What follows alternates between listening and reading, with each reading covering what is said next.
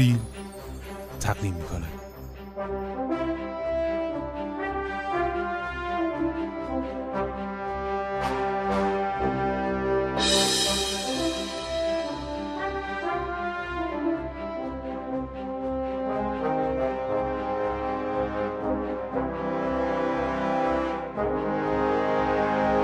فیلم فایل.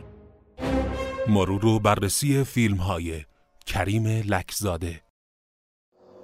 فیلم های سینمایی به اونچه که تو قاب دوربین می‌بینیم منحصر نمیشن. اهمیت فضای خارج از قاب خیلی وقتا کمتر از فضای قابل رویت نیست. کریم لکزاده تو آثارش بارها از قابلیت های فضای خارج از قاب به شیوه های مختلف استفاده کرده و همین یکی از تفاوت های مهم آثار او با فیلم های کوتاهی که تمام اعتبار خودشون از پایبند بودن به واقعیت پیرامونی می‌گیرن. این نکته زمانی اهمیت بیشتری پیدا می‌کنه که به یاد بیاریم آدمای حاشیه نشینی که محور اکثر آثار کوتاه لکزاده به نظر می‌رسن و طرحهای یک خطی فیلم های او خوراک منتهی شدن به آثاری کاملا متعارف در فضای این روزهای سینما ایران هستند به عنوان مثال تو فیلم جنایت و مکافات فقط دو اتفاق مهم تو فضای داخل قاب رخ میده.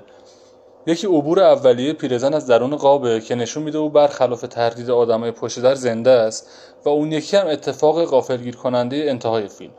بقیه فیلم تو قاب ثابت اون طرفه در اتفاق میفته لکزاده با این تمهید شرایط ایجاد می‌کنه که تماشاگر فضای خارج از قاب رو تو ذهن خودش بسازه. دیالوگ نویسی فیلم تو به ثمر نشستن این تمهید نقش مهمی داره. از اشاره به حرفه برخی از افراد مثل مأمور پلیس، آتش نشانی و نقاش تا برخی از دیالوگ ها مثل اشاره مأمور به وضعیت حجاب یکی از زنان. با این وجود اون چه که بیشترین نقش تو تاثیرگذاری این استفاده از فضای خارج از قاب ایفا می‌کنه تناظریه که تماشاگر بین حرکات پیرزن تو خونه و صداهای اون سوی در برقرار می‌کنه. تناظری که تو اوج خودش تو اون لحظه سمک گذاشتن پیرزن و همزمانی با تصمیم آدمه پشت در برای ورود به خونه خودش نشون میده.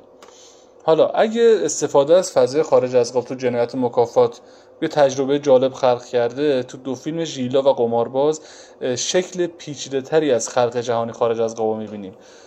لکزاده تو هر کدوم از این دو فیلم تقریبا یکی از شخصیت ها رو با استفاده از فضای خارج از قاب و در فضای خارج از قاب می‌سازه. در طول فیلم ژیلا با دو شخصیت زهرا و زینب همراهیم ژیلا فقط تو بخش میانی در قاب حضور داره. ولی نام فیلم نشون دهنده اهمیت کاراکتر ژیلاست.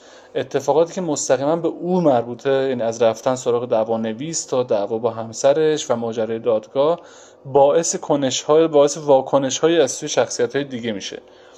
ولی نه رفتنش رو به سراغ دوانویس می‌بینیم نه اون چی که بین او و همسرش رخ میده.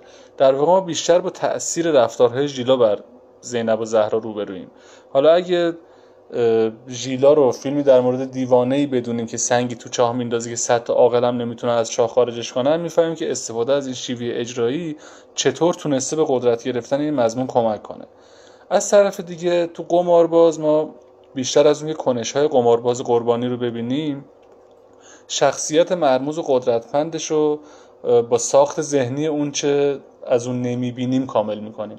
این شناخت البته بدون دیالوگ هایی که دو قمارباز دیگه در موردش مطرح می‌کنن از قدرتش تو قمار تا بحث در مورد اینکه اصلا طرف شعبده بازه به دست نمیومد اما مهمترین اتفاقاتی که فرجام فیلم رو رقم می‌زنن زنده موندن قمارباز زیر خاک و بیرون اومدنش از اونجا رو ما نمی‌بینیم. بخشی از بخش مهمی از فیلم بحث دو قمارباز دیگه و زمانهای ظاهرا مرده اونها اختصاص داره و بیشتر اتفاقات کلیدی خارج از حوزه دیده ما رخ میده. این تمهید برای فیلمی که اساسا از جنبه در مورد موضوعاتی مثل پنهانکاری و قافلگیریه و دونمای قرینه ابتدا و انتهای فیلم اهمیت این موضوعات رو نشون میدن تمهیدی کاملا بجا و کارآمده. بین آثار لکزاده فیلم دختری در میان اتاق اثر متفاوتی محسوب میشه. لکزاده در این فیلم بیش از همیشه از نماهای متوسط به جای نماهای نزدیک فیلم های دیگه استفاده کرده و از فضای غالبا تیر و آثار قبلیش فاصله گرفته. همچنین تا اواخر فیلم به نظر می‌رسه که دیگه با تمهید استفاده از فضای خارج از قاب روبرو نیستیم. تنها مورد قابل ذکر غیبت شخصیت دختری که اونم انتخابی در مرحله طراحی داستانه نه تمهیدی در مرحله اجرا. یعنی دختر اصلا در مکان وقوع رویدادها حضور نداره که بودن یا نبودنش در قاب یک اتفاق تلقی شه یک انتخاب در واقع تلقی شه برخلاف فیلم مثل ژیلا مثلا که ژیلا هست تو همون فضا تو همون محدوده است ولی فیلمساز انتخاب می‌کنه در مرحله اجرا که زهرا و زینب رو نشون بده. یا فیلم جنایت مکافات. هرچند بازم میشه به انتخاب نام فیلم اشاره کرد که دوباره بر شخصیتی تاکید داره که در اکثر دقایق فیلم رو نمی‌بینیم. با این وجود در اواخر فیلم استفاده هوشمندانه از فضای خارج از قاب یک بعد جدید به فیلم میده.